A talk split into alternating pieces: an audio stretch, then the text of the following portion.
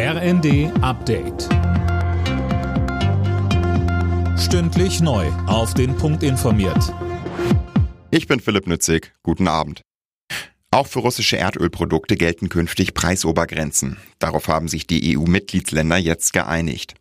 Demnach sollen für Diesel und Kerosin aus Russland ab Sonntag künftig maximal 100 US-Dollar pro Barrel gezahlt werden. Und damit rund 10 Dollar weniger als der aktuelle Marktpreis. Schon im Dezember hatten die EU, die G7 und Australien sich auf einen Preisdeckel für russisches Rohöl geeinigt. Seitdem dürfen Unternehmen aus den beteiligten Ländern kein russisches Öl mehr transportieren, das mehr gekostet hat. So soll es jetzt auch bei den Ölprodukten laufen. Deutschland will weitere Kampfpanzer an die Ukraine abgeben. Die Bundesregierung hat eine Exportgenehmigung für die Modelle vom Typ Leopard 1 erteilt. Bereits letzte Woche gab es grünes Licht für die Lieferung von deutschen Leopard 2 Kampfpanzern. Bundesinnenministerin Faeser geht für die SPD ins Rennen um den Ministerpräsidentenposten in Hessen. Ihre Partei hat sie jetzt offiziell zur Spitzenkandidatin für die Landtagswahl in Hessen ernannt.